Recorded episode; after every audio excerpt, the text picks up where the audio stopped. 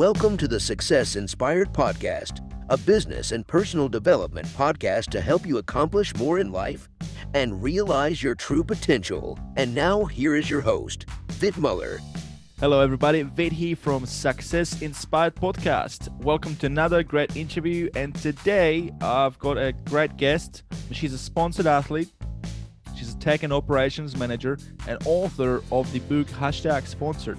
As a child, she pursued her athletic aspirations by playing basketball despite being a mere 5.5 feet. Spurred on by the love of sport and discipline, she transitioned to swimming, cycling, and running, claiming age group podiums and racing in the renowned Ironman World Championships. Please welcome to the show Jasmine Chow.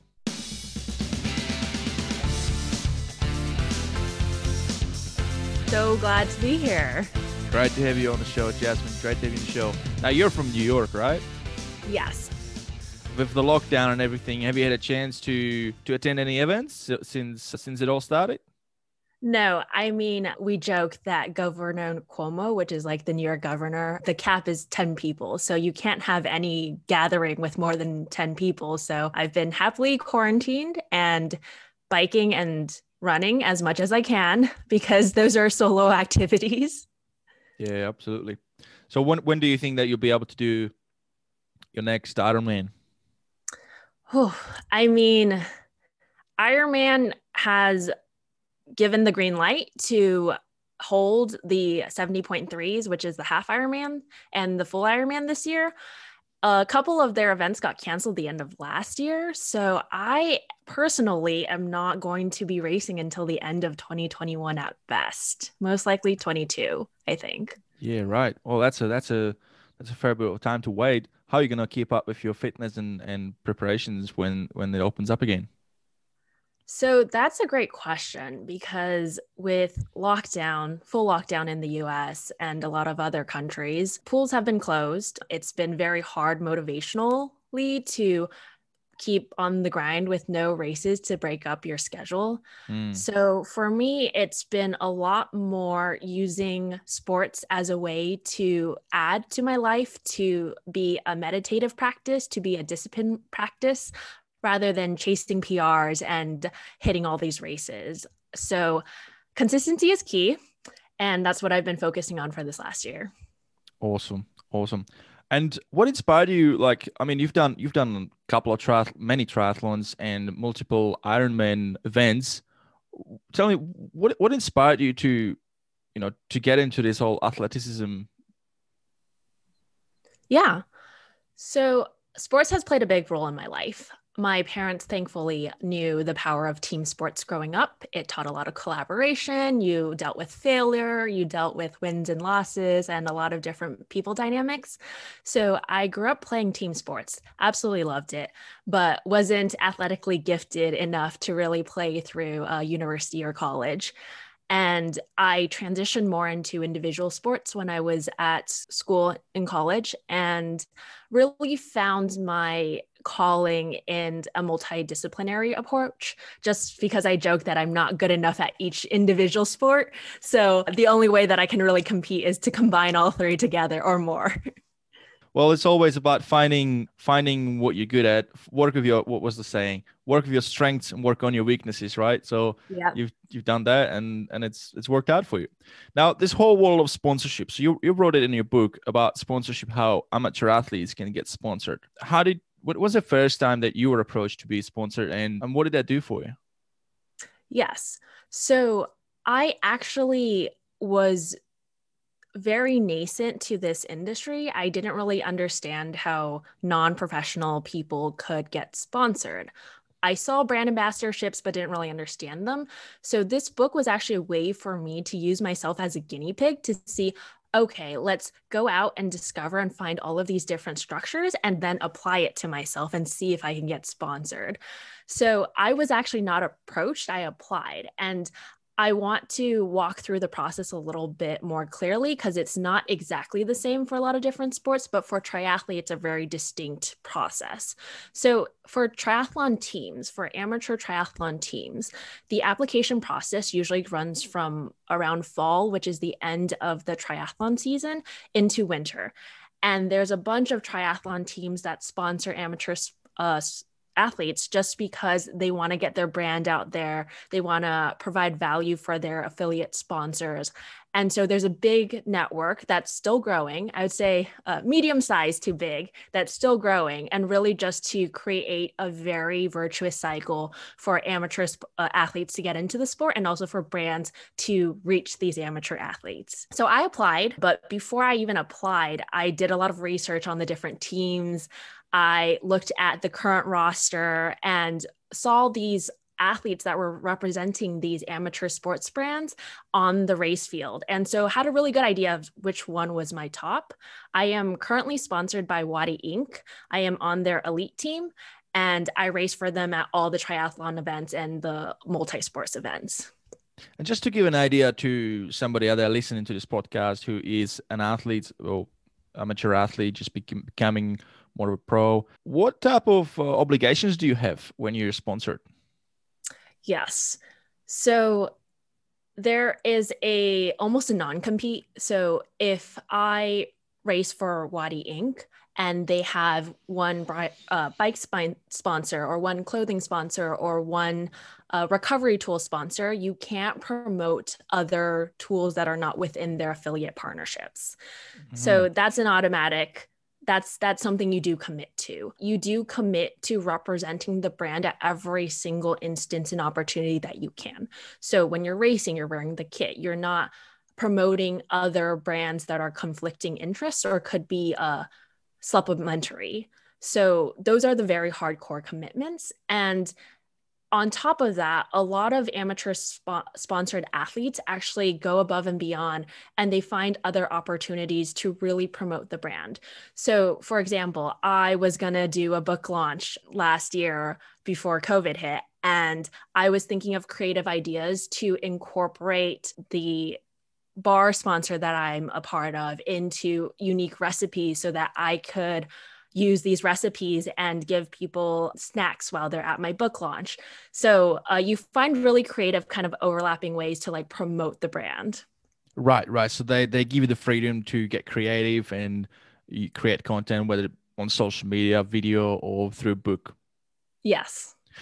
With with the sponsorship being in a way restrictive with you know whatever brand you commit to, that I guess that brings an important point of making sure that you decide correctly who you want to be sponsored by, right? Because it goes both ways, right? I mean, initially, if you're I don't want to say nobody, but initially when you don't when you don't have any sponsors, you might feel like you might jump on the first opportunity, right? But then I guess it's important to to really assess whether that's the brand that you want to go with because if you do go with a particular brand do they require do they expect you that you're going to stick with them for a while or is there some part of a some sort of a uh, a period of time that you have to commit to or how does that work Yes. So most amateur sponsorships go in one year cycles. So you reapply uh, per year. I cannot say for professional contracts, evidently, but that I did want to go back to a point that you touched upon, which is very important and very core to one of my book thesis, is the fact that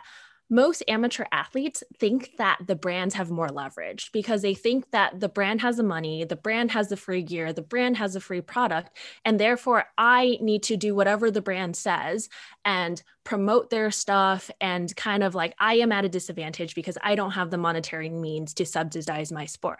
But that's mm. actually incorrect because you have to be very, very thoughtful about which brands and which sponsorships you actually engage with because if you don't believe in the brand or you don't believe in the product it's going to make your job a lot harder. And suddenly you you start demeaning your own credibility as a athlete or as someone that is you know an amateur sponsoree because you're promoting brands or products that you don't believe in and that you can't genuinely say is a great product. So I, I you you do have to be very thoughtful about how you engage. And with the one year contracts, it's very nice that you have like one year of testing it out. And hey, if it's not for you, you guys can depart the relationship amicably and there's no hard feelings because at the end of the day we're trying all to promote the sport and like get more people in the sport and the brands so i think there's it's not very binary it's not just like you don't pick a brand and therefore you hate the brand and like you know the brand comes after you. It's not like that. It's hmm. it's an evolving relationship with all the brands that you engage with. Absolutely. I mean there's so many brands right?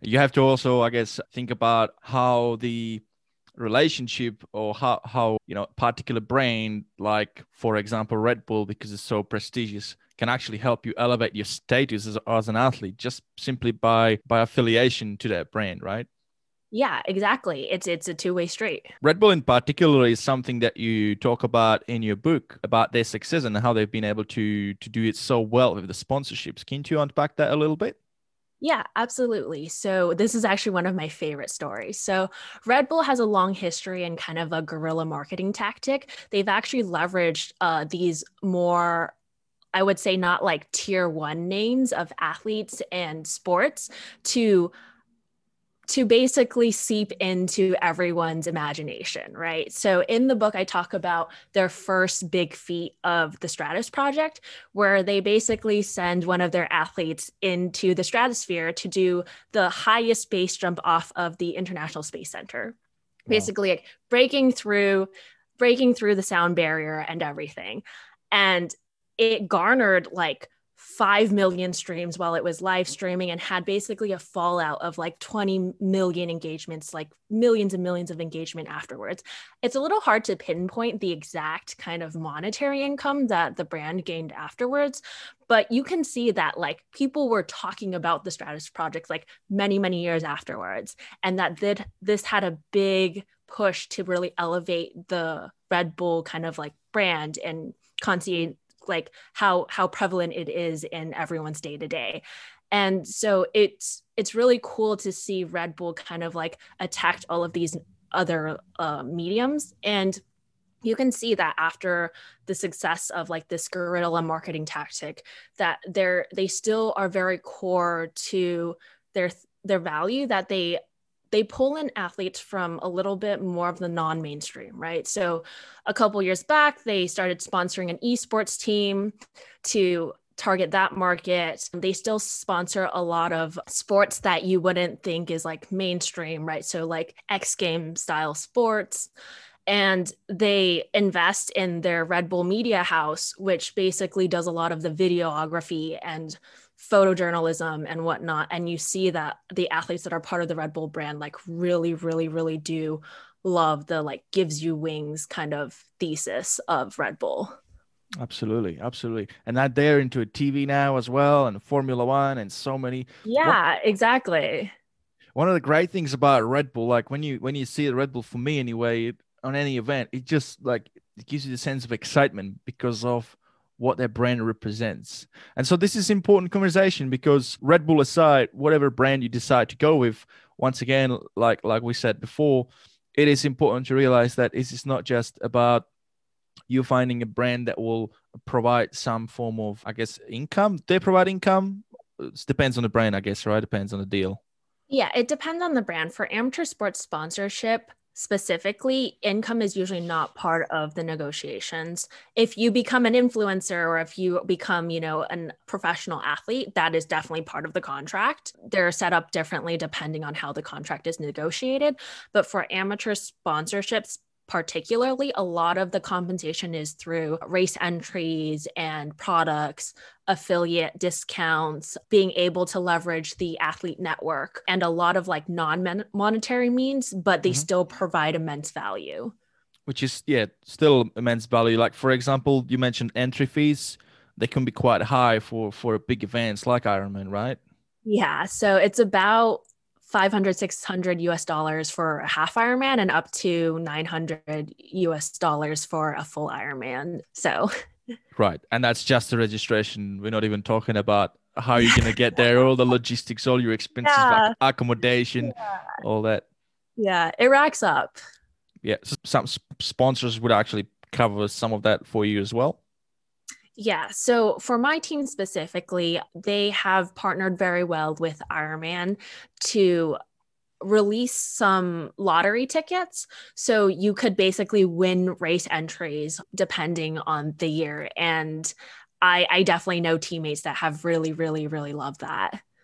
Awesome. So let's talk about Ironman just a little bit as well, and yourself, your own experience with Ironman. How many Ironmans have you done so far in your life? I've done four Ironmans, and four. to put in context, I've only this would be my third season in uh, triathlon. Mm-hmm. What is the preparation like for an Ironman event? What was your first uh, preparation for the first Ironman? Like, do you still remember? I think everyone's first Ironman is is you you're just such a rookie. To give context, the distance of a full Ironman is a 2.4 mile swim, a 112 mile bike ride, and then a marathon.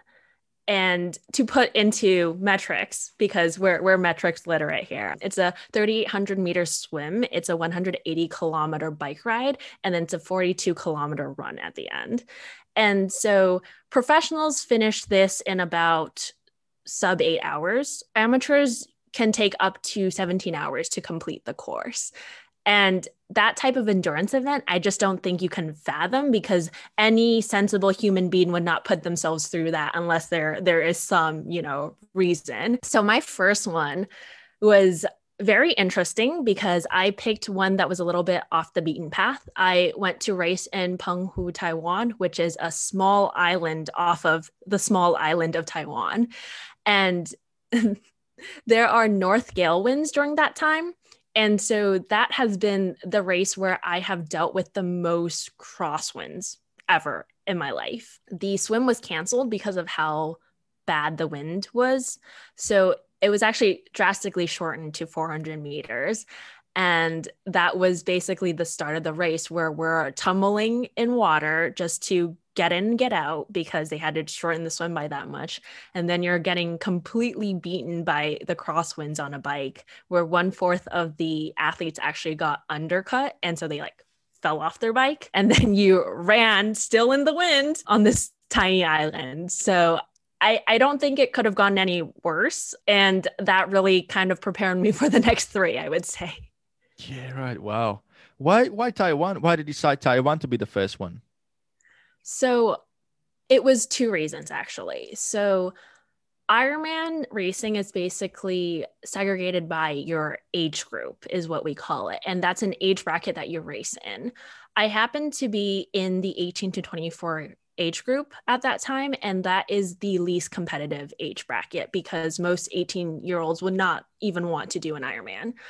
And I happen to have family back in Taiwan. And so my mom made it this big family reunion. And I was racing because I knew that that was the best location and age group to race in to get a Kona qualifying slot. So you've done your first Ironman in Taiwan. And what were the other three that you've done? So after Taiwan, I then raced New Zealand and I then raced in Australia actually, and then I raced Ironman World Championship in Kona, Hawaii. Oh. So that would have been completely different experience in Hawaii. It was it was a totally different experience. I want to say Ironman World Championship is what we call the mecca of Ironman. So it is the place that every single triathlete wants to get to. You can only qualify if you get a Kona slot in your age group. So you usually have to finish within like the top three of your age group. Or you can qualify through Legacy, which is basically brand loyalty to Ironman. You have to complete 12 Ironmans in your lifetime, and then you get put on a lottery list to get an entry into World Championships. Yeah, right. So that's how it works. So you have to earn your rights to get into the world championship. Yes. Wow. And yeah, and with that said, because you have to earn that slot, every brand, every sponsor, every team basically is out in full force because it is the Super Bowl of Ironman. Like it is the Super Bowl of like full distance racing. Now, how many Ironmans do you think is realistic to do in a year? Because you've got eight to go, right? Yeah, if, if I want to, if I want to return back to the Big Island, is what we call it.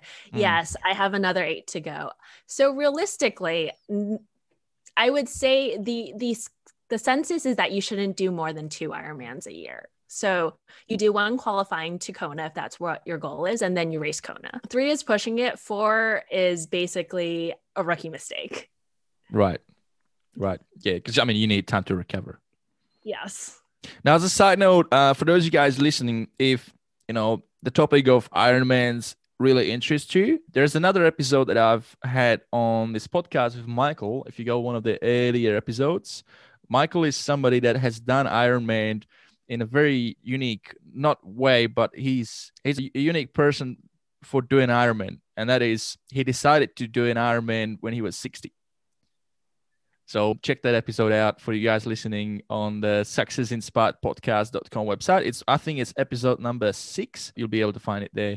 He talks about his journey of or you know preparing for Ironman and what that experience is like, which I'll get Jasmine to talk about in a second. But he also shares how he did Ironman on Lake Placid and how while he was training for it, one day he was swimming in the lake and it was raining and the lake got struck by lightning and so he, yeah, very interesting story there. So uh, something to check out later.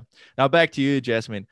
What is that experience like getting through Ironman, preparing for it, and what what does it give you? What does it do for you when you do get through that finish line?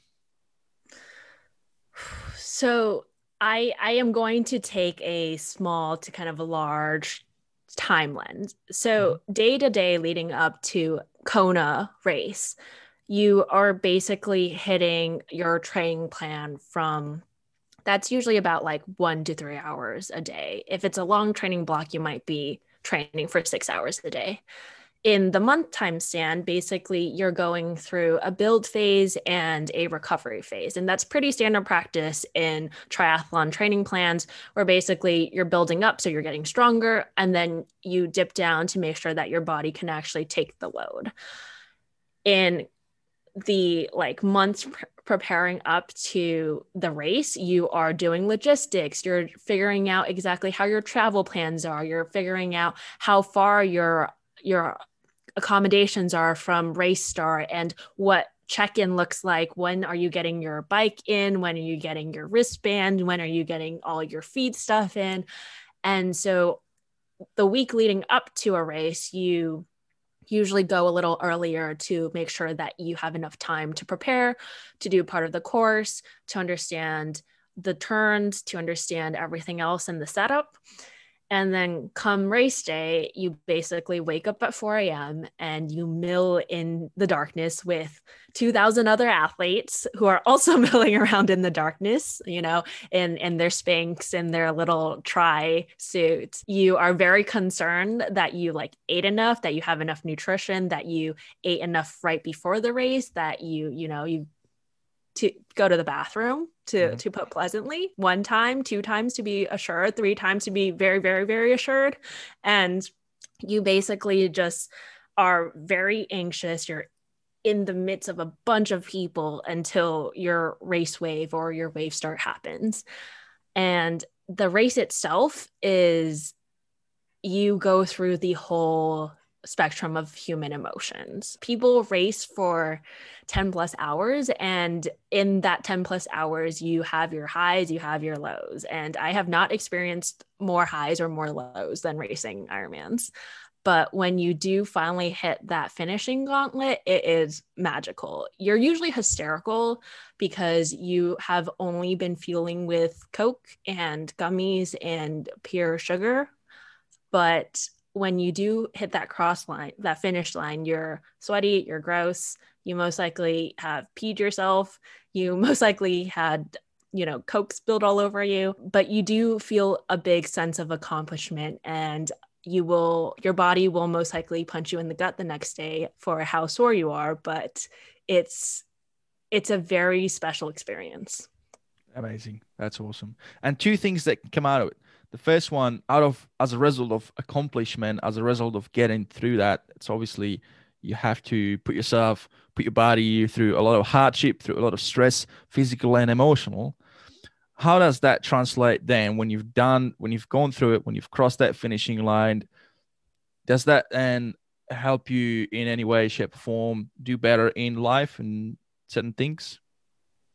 Yes I am a true believer that you really can understand and tackle life's problems through an athletic lens. The coaching organization that I am coached by also has that lens. And if you can get your mind in the right order when you're racing an Ironman, when you're going through a very hard athletic event, you understand how like the mind and the body really connect and work.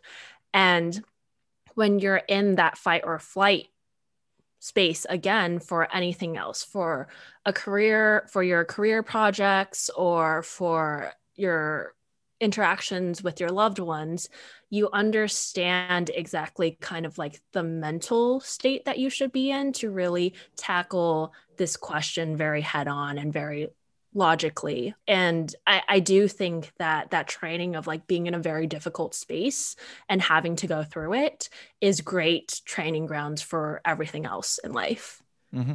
time and time again we mention it on this podcast or we hear it not just on this podcast but in general that you know when you put yourself in outside the comfort zone you put yourself outside the comfort zone that's when the magic happened. That's that's how the diamonds are made. That's you, know, you put yourself through a hard, tough situation, and it just makes you tougher, makes you uh, more resilient, right? What are some of the stories that you hear from your fellow uh, your fellow Ironman competitors? What does that do for them? Any any any unique stories there? Yeah, I mean, I get a lot of inspiration from my teammates, and that is why I continue to be on the same sponsored team. There's a very big community aspect. I remember Ironman Cork, which was in Ireland. It was a debut year in 20, I want to say like 2019, 2020. I forgot mm-hmm. the exact year. But I remember watching and following along with it, and it was storming the whole time not raindrops, not drizzle. It would it was storming the whole Ironman race. And you saw people completely drenched climbing up like a hill, and there were crowds and crowds of people out cheering them on in this thunderstorm. And I'm just like, wow, if I was put in that position, I'm not sure I would have finished that race. But you then hear kind of more minutia details as to we have a professional we have professional athletes that are on the team and they go through a very different experience because of just how the competition is stacked in the professional field. And you have you have very lows that you experience with them right? So one of the professional athletes that is on our team basically finished dead last and it was a very tough experience for him and he just got he just took his professional card. He has a family and has different obligations and it's very cool to see the the community and the team really really really peel back and say like what are the core values? Like we understand that this was a big failure in a lot of objective minds but he he got to spend time with his family during this year and he got to spend time with his family when they really needed him mm. and so professionally yes that that was a big blow to a lot of his other sponsorships and whatnot but are there core values that are even more important than what you know what is in this sport frame just like this one sport frame so it it it gives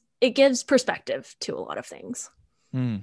Absolutely. And everybody starts these Ironman for all sorts of different reasons as well, right? Yes. Yes. What are some of the reasons that you hear people for deciding to do Ironman? My my favorite one is actually that people just had the wrong friends or fell into the wrong group of friends. But the more inspirational ones, which I think you're getting to, is that people have a very high bar of personal growth. So a lot of my teammates you know, getting first in their age group is not enough. They want the next bar and they just start ticking at the next bar.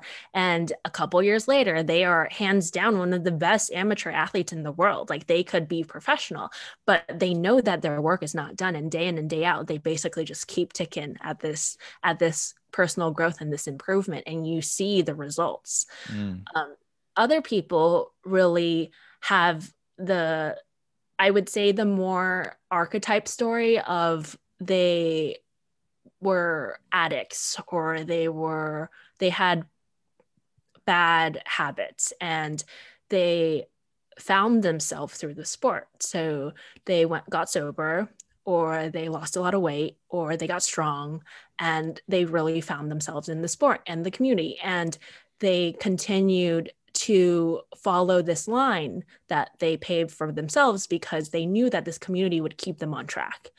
And so you see a lot of those stories, and those are always very, very, very, very touching for me. Mm, absolutely, no, that's amazing. Thank you for sharing. And I can imagine if somebody who's who's living, you know, a life of addiction or has something that they really want to change, doing, uh, starting to do running, starting to swimming, starting to do events like triathlons, like Ironman, is is a way to to distract themselves from from that to do something different something that will put them on the path towards betterment. Now back to you uh, jasmine. How do you balance it all out? Because you also have a full-time job. I was looking at your linkedin profile so i can see that you work at walmart. You're doing some management work there you know doing these uh, ironmans. Obviously not now but you know in a normal normal circumstances.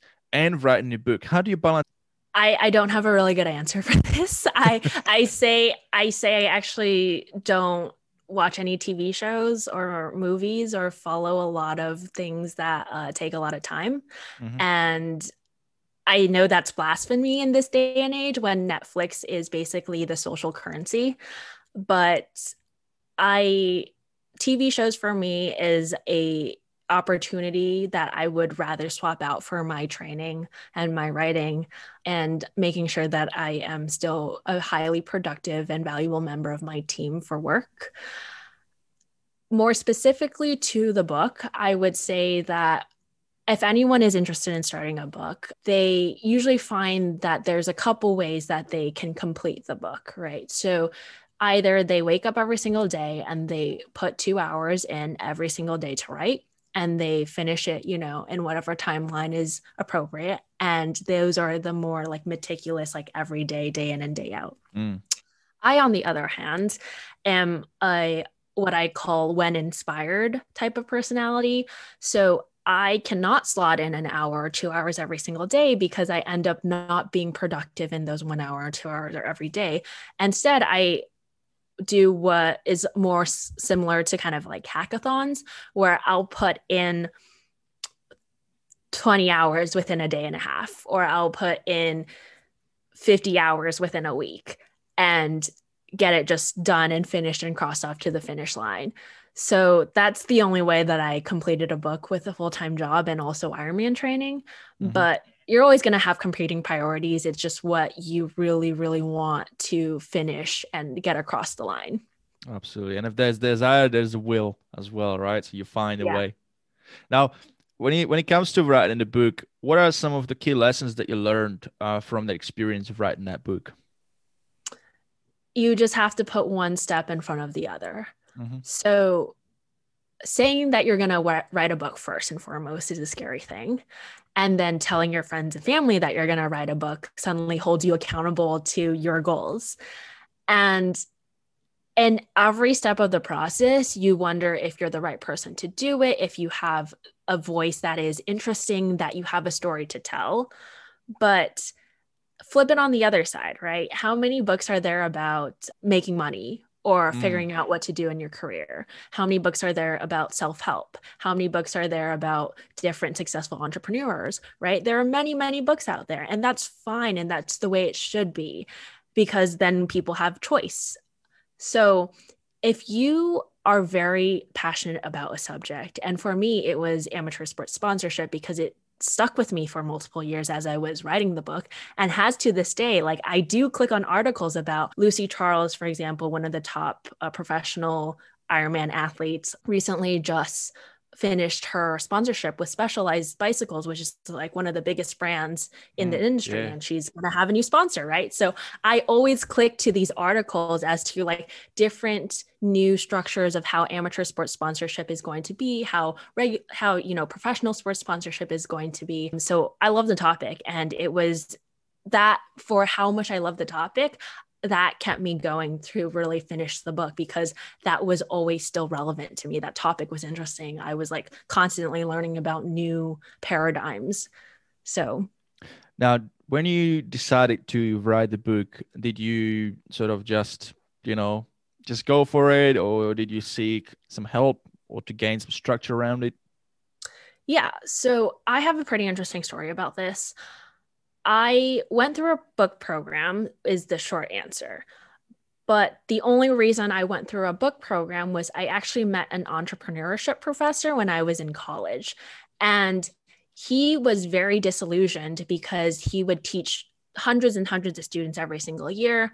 And he was an industry guy. So he was very frustrated that he wasn't getting the outcomes that he intended to. Maybe one or two of his students every single year might try a venture or do their own thing, but none of them would be that successful. And he was really, really stumped as to how to make a bigger impact and actually outcome oriented kind of lens as to his success. Mm-hmm. His friend actually challenged him to flip it on its head and see, like, hey, why don't you just ask your students to produce a product, right? And a product can be anything, right? A website, launch a website, launch a podcast, launch a video. He's like, why don't you do a book? And he thought about it and he tested it with his then cohort of students, which is about 30 a couple years back. And then he started iterating on this structure and started piloting this program to a larger and larger audience.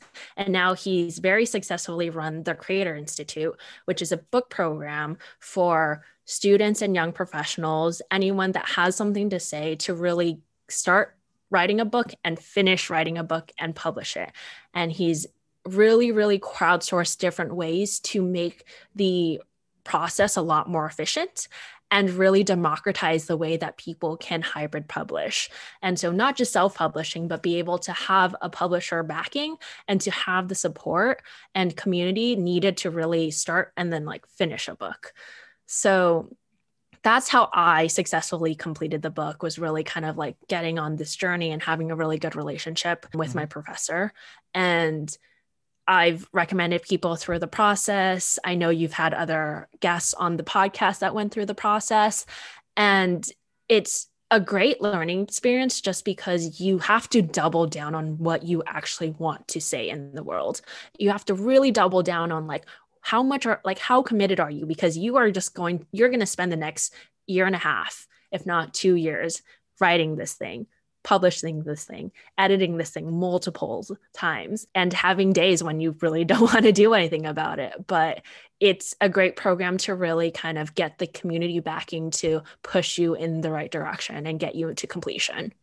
And one thing that I love about your book is that it has um, a clear market. It has a clear, distinctive, you know, who is this book for, right? It's for beginner athletes um, looking to get sponsored in a nutshell. So I guess that's really important when you're deciding to write a book, not just, I mean, and I haven't, to be honest, I haven't wrote a book, but just going off what I'm hearing and, you know, what you're saying and what one of my other guests that I had on the podcast, Jackie Lane on episode 14, what, what she said, she actually does the same thing. She helps people uh, write books. She said the same thing, you know, you have to, it's not just about putting stuff that's in your head into a book to have something that you can say that you've got a book, but you have to really decide what do you want the book to do and who is the book for, right? So have a clear purpose, clear, clear goal. Like in your case, it was to help people understand the world of sponsorship in, in any sport, right? Yeah, absolutely. Awesome. Now, what else do you do, Jasmine? what else? What else? What else do I do? well, I mean, in book realm, I am launching my audiobook really soon. And that was a very interesting experience because it was very, it was a very different experience when you're putting pen to paper, you know, typing up your manuscript versus versus having to orate what you wrote. And I I I loved the process just because you you realize how hard it is for voice actors and you realize how hard it is for podcast hosts to really thread a story through to sound animated but not very pitched you know and yeah. it's it was a very enlightening experience for me um, just because I do have friends that, you know, are voice actors and act on Broadway. And I just had no whatsoever exposure to what their day to day looked like. So it was a it was a fun experience. Yeah, no, you're absolutely right. Mentioning the podcast, that is so true. Because I'm always like, and I'm, you know, I'm not perfect. I'm still. This is for me personally. This is still a growing journey, learning journey. How I can be a better interviewer, and sometimes I do ask questions that I just, you know, shoot off the hip kind of thing. For the most part, you know, I, I try to obviously always prepare with with with my guests, you know, research my guests, and and it gives me an idea of which area or which you know which way I want the what theme I want for the podcast. Today. Today's theme was all about you know the sponsorships and your journey and and and hopefully inspire somebody out there that's listening that is trying to change their life for the better to maybe think about pursuing triathlons as a vehicle to do that. But yeah it is it is definitely very interesting. And like i said voice clarity there's so much more to it. Like uh, it's just never ending because yeah. you, you, you, listen to like comedians and I listen to some of the comedians in the podcast and they talk about you know how how you can play around with your voice to to make to make a point with particular thing just just by you know just just by going close to microphone or, or changing changing the depth of your voice uh, when you want to you know highlight something it is yeah it is incredible what what, what can be done Yeah, absolutely. I mean, if you think about like humanity too, we have a very strong oral tradition. And so, like, sound kind of triggers a different way that our brain processes it versus visual. And, you know, obviously in the modern age, we rely much more on visual than sound. Mm. And I when I was younger, I spent a lot of time in choir and band. And in choir, you understand enunciation a lot better. You understand consonants and vowels and certain how you put them together so that the actual word is registered and not just you you you speak it and you think you actually said it clearly, but when someone else registers it, especially in like a a vocal tone, they don't unless you you break apart the word. And so it, it was it was it was hard in some aspects for the audiobook because I was like, I'm speaking very fast already. I am making enunciating and then you you get it back and you're like whoa like that sentence did not sound like how it was supposed to. And then you you you do the process again.